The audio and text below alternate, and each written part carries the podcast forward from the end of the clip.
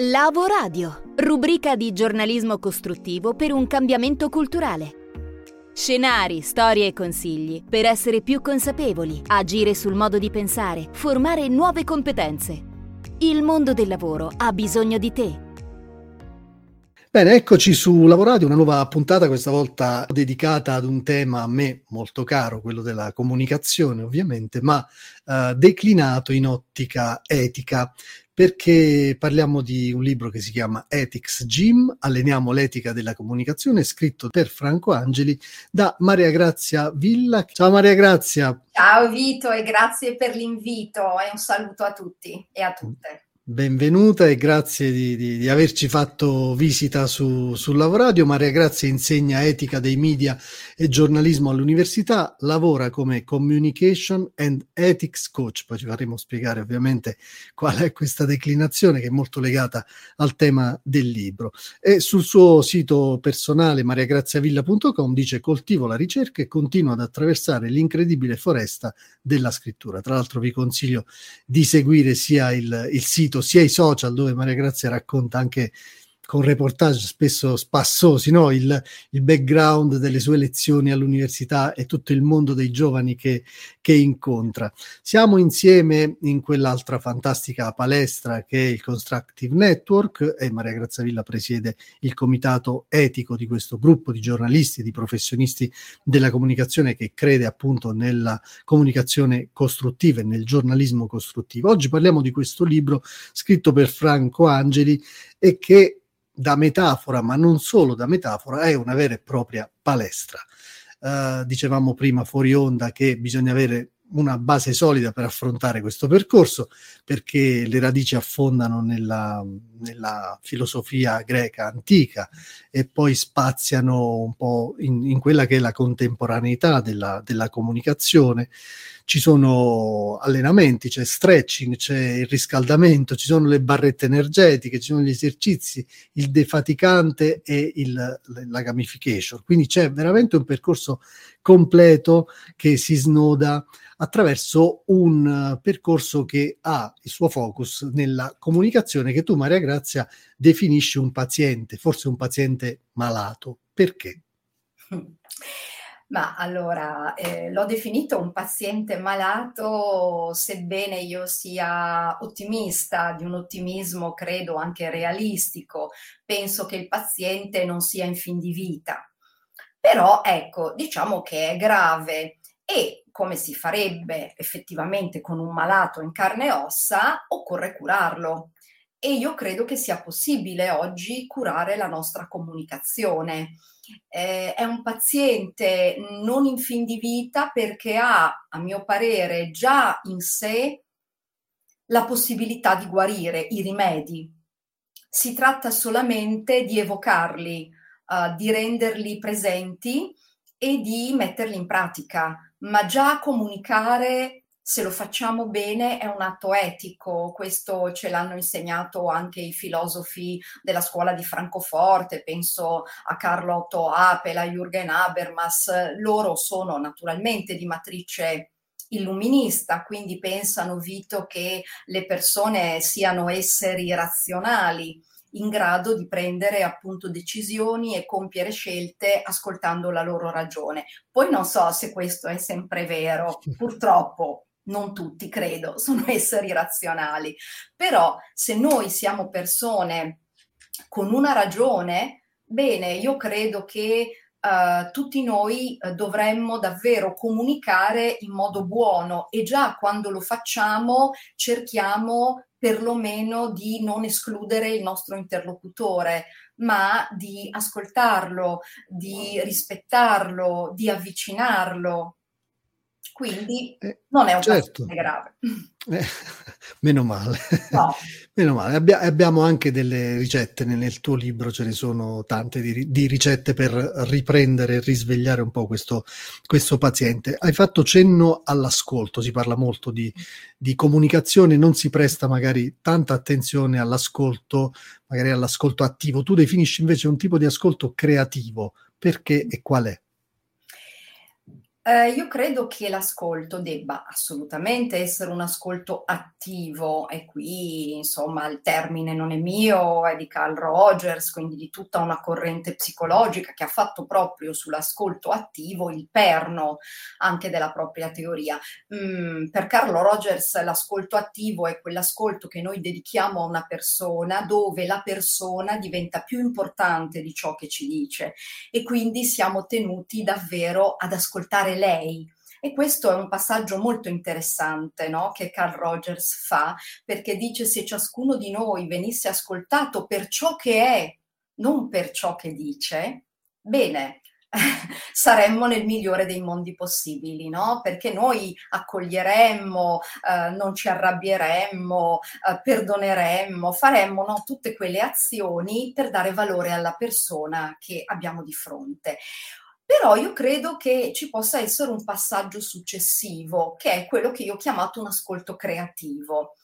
Ossia, se noi ascoltiamo gli altri, possiamo anche insieme agli altri co-creare qualcosa di importante.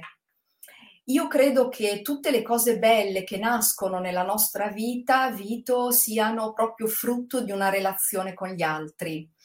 Tu prima hai parlato del Constructive Network a cui entrambi apparteniamo, tu addirittura sei anche uno dei giornalisti che lo ha fondato. Bene, io credo che uh, qualcosa di bello può accadere se noi incontriamo l'altro, se noi entriamo in relazione con l'altro e quindi c'è un aspetto creativo.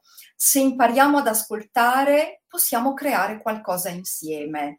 Io penso che uh, comunicare con un'etica vuol proprio dire costruire uno spazio comune di relazione dove l'altro si senta al sicuro, protetto, come anche noi che comunichiamo ci sentiamo così. Uno spazio privato nostro eh, che possiamo vivere al meglio, abitare al meglio. Lì possiamo scambiarci dei doni, possiamo farlo pensando di andare nella direzione di una comprensione, di una unione, di una solidarietà e quindi anche di una co-creazione di un significato. In fondo, come diceva Danilo Dolci, la comunicazione è sempre un reciproco adattamento creativo. Tutti noi siamo chiamati a farlo.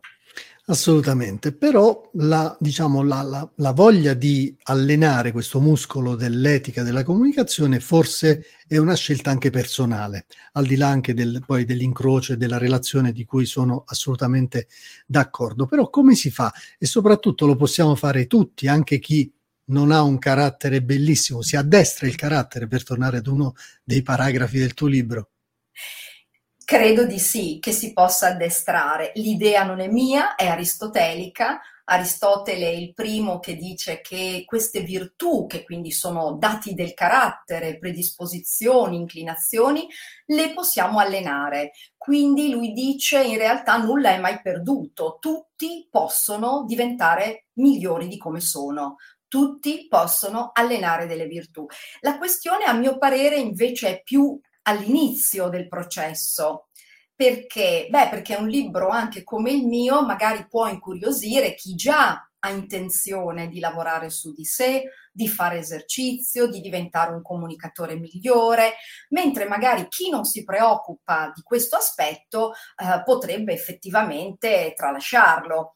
Ecco, probabilmente bisognerebbe essere abili nel far capire a tutti che comunicare in un modo moralmente qualificato, quindi in un modo etico, giova sempre a tutti in tutte le condizioni e situazioni, anche dal punto di vista del lavoro, degli ambienti lavorativi. Oggi è fondamentale, poi tu ti occupi proprio di tematiche legate al mondo del lavoro. Oggi è fondamentale saper costruire delle buone relazioni con gli altri, più empatiche, eh, più potenti, anche mi verrebbe da dire dal punto di vista spirituale, non solo sociale. Oggi le competenze umane eh, sono fondamentali, credo, forse assai più di quelle tecnico-professionali. Certo, tornando a Edix Gym, a questa palestra virtuale, ma neanche tanto virtuale, si, ci si può allenare da soli o serve un personal trainer? Tu stessa ti definisci Communication Ethics Coach, ma non so quanti ce ne siano in Italia di professionisti come te. Allora, no, è una figura in Italia piuttosto rara. Eh, Stati Uniti invece cominciano a essercene proprio di coach che lavorano soprattutto all'interno delle aziende per aiutare le persone a comunicare meglio proprio nei luoghi di lavoro e dunque anche poi nella loro vita fuori ovviamente dal, da quella che è l'attività lavorativa. Allora, è possibile farlo anche individualmente. Io credo che tutti noi possiamo già da stasera prenderci l'impegno soltanto di osservare con più cura come comunichiamo. Eh, si riesce a cambiare se partiamo dal dove siamo ora. Se non sappiamo dove siamo ora, facciamo fatica ad avere una visione di noi eh, più avanti, no? E per esempio, recuperando un vecchio esercizio che era della filosofia greca e che poi il mondo cattolico cristiano ha recuperato come l'esame di coscienza, noi potremmo prendere la decisione da stasera di farci un esame di coscienza su come abbiamo comunicato durante la giornata. Che persone abbiamo incontrato? Come abbiamo costruito e mantenuto queste relazioni? C'è qualcosa che a nostro parere è andato storto? Insomma, ci sarebbe piaciuto magari essere più empatici?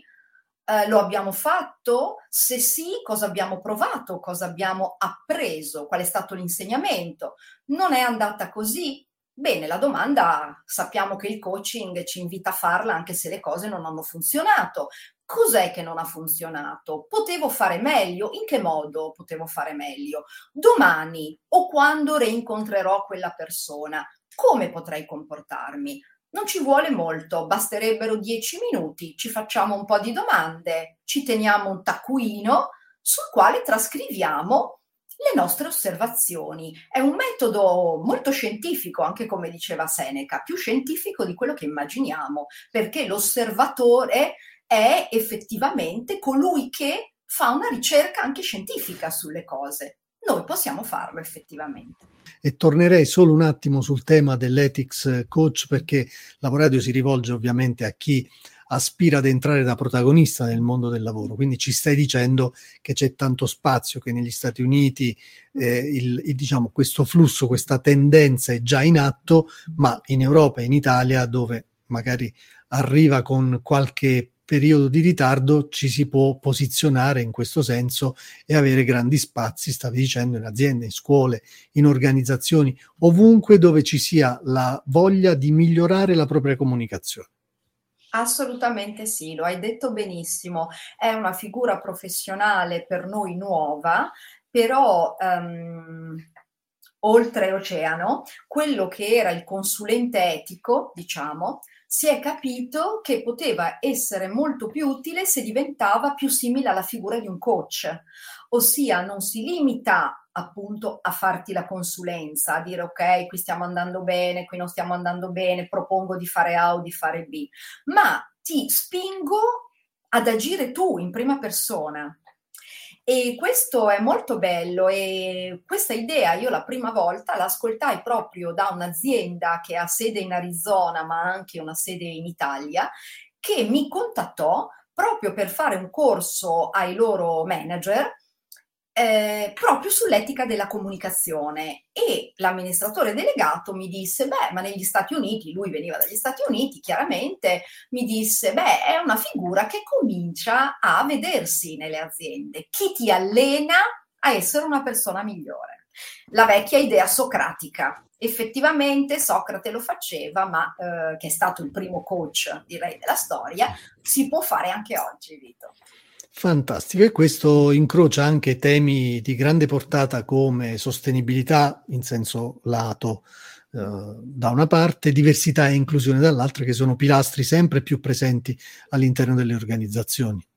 Sì, assolutamente sì. È chiaro che lavorare sull'etica della comunicazione, Vito, corrisponde a lavorare su tutti i piani attraverso i quali oggi un'azienda eh, diventa un operatore sociale, culturale, non più solo un operatore economico. E quindi lo sappiamo, tutti gli stakeholders si aspettano oggi da un'azienda che sia un'azienda che si impegna seriamente su temi uh, come quelli che tu hai citato, sostenibilità, diversità, inclusione e questo passa anche attraverso una comunicazione migliore, anzi eh, attraverso le nostre parole noi costruiamo la nostra realtà e anche quella degli altri. Bene, per concludere Maria Grazia, a chi può essere utile eh, questo libro non solo ai futuri coach, come li abbiamo eh, denominati, ma a chiunque voglia appunto migliorare se stesso attraverso quella metacompetenza che oggi è la comunicazione sempre più cruciale, sempre più fondamentale per eh, instaurare relazioni efficaci e profonde per comunicare al meglio, per vivere meglio proprio i rapporti con se, stessi, con se stessi e con gli altri. Insomma, non se ne può più fare a meno e finalmente sta tornando la grande centralità della comunicazione. Assolutamente sì. Eh, beh, io direi che si occupa, mm, questo libro eh, si rivolge a chi si occupa eh, di comunicazione per mestiere, direi che è stato il mio primo pubblico di riferimento quando ho scritto questo saggio, quindi penso ecco appunto giornalisti, comunicatori di impresa, addetti stampa, persone che si occupano di relazioni pubbliche, quindi coloro che proprio sulla comunicazione ci campano. Poi però ci sono anche tante categorie professionali che non hanno nella comunicazione il perno della loro attività, ma che però ne hanno bisogno come il pane di una buona comunicazione. Penso ad esempio ai medici, penso agli avvocati, penso a tante figure professionali che, ripeto, non lavorano sulla comunicazione, ma per eh, le quali è fondamentale comunicare bene penso anche ai docenti. Io insegno accidenti, per un docente la comunicazione è tantissima roba, no? non, non, non, conta solamente il tuo sapere, ma conta come lo sai trasmettere, come sai coinvolgere, come dai valore alle cose che dici. Poi si rivolge, direi, a tutti noi a tutti i cittadini, a tutte le persone, perché insomma il citatissimo primo assioma della pragmatica della comunicazione umana di Václavic ce l'ha insegnato. Non si può non comunicare. Tutti noi di riffa o di raffa comunichiamo da mattina a sera. Per questo credo che sia eh, fondamentale allenarci a farlo bene.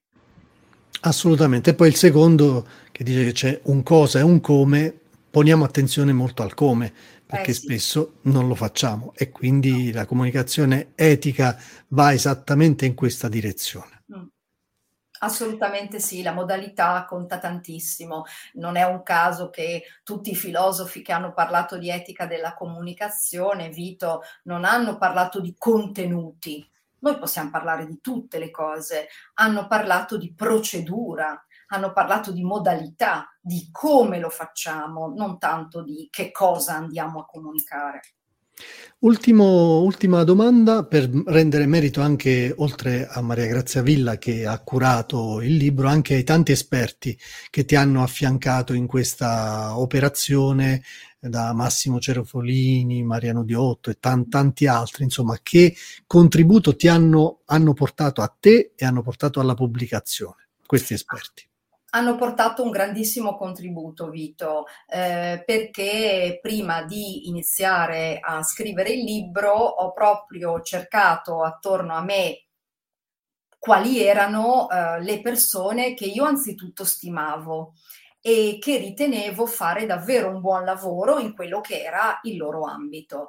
Eh, devo dire che mi ha fatto molto piacere perché nessuno mi ha detto di no e questo mi ha fatto capire che l'etica della comunicazione evidentemente sta a cuore a tanti non solamente a me che la insegno, eh, per cui tutti entusiasti hanno detto sì, ma certo, anche persone che io non conoscevo, eh, cioè non conoscevo di persona, intendo dire, mh, mm, non so, penso ad Andrea De Mauro che, ha, eh, che è intervenuto sul discorso, insomma, dei big data, di come lo storytelling possa aiutare le aziende a raccontare i dati, io personalmente, lui adesso credo sia Head of Communication del gruppo Vodafone, ma io non lo conoscevo, però è stato super uh, disponibile. Uh, poi, come hai detto tu, ho cercato anche di uh, coinvolgere persone di ambiti diversi, tipo Mariano Diotto è un esperto di neuromarketing, quindi qualcosa che è effettivamente tanto distante dall'etica, almeno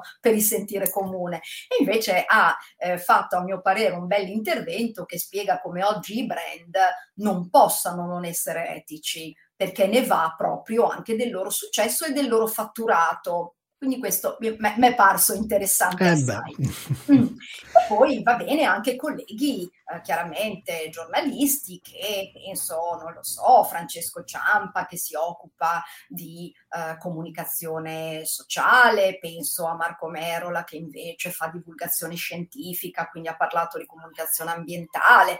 Insomma, ho un mio collega di USVE che è Andrea Altinier, che è un esperto di comunicazione politica, quindi l'etica quando eh, affrontiamo eh, temi legati al mondo della politica Insomma, ho cercato di raccogliere voci diverse e credo che rendano davvero questo libro uh, un piccolo scrigno. Eh, io credo molto nei libri dove ci sono contributi anche di altre voci e non solo dell'autore. Certo, ricordiamo anche la prefazione di Barbara Reverberi, certo, anche quella molto preziosa e, insomma ci, ci, hai raccontato in breve per, per, i tempi che abbiamo, però quest, quanto è complessa da un articolata diciamo questa, questa, questo tema della comunicazione etica, ma quanto è anche prezioso. E il contributo di, degli esperti che hai chiamato arricchisce e dà anche una declinazione via via verticale su vari fronti a, all'etica della comunicazione che è un muscolo che, ripetiamo, dobbiamo tutti allenare per rendere la nostra vita e quella degli altri sicuramente migliore. Grazie a Maria Grazia Villa, in bocca al lupo per Ethics Gym e per tutte le tue mille attività e ovviamente ci, ci, rivediamo e ci risentiamo sempre su Lavoradio molto volentieri per dare questa informazione costruttiva, bella, empatica e, ed etica ai nostri ascoltatori. Grazie. Grazie, grazie Vito di cuore per l'invito e un caro saluto a tutti e un abbraccio. Per approfondimenti, percorsi informativi e formativi personalizzati, scrivici a info-lavoradio.com con noi, nel tuo futuro.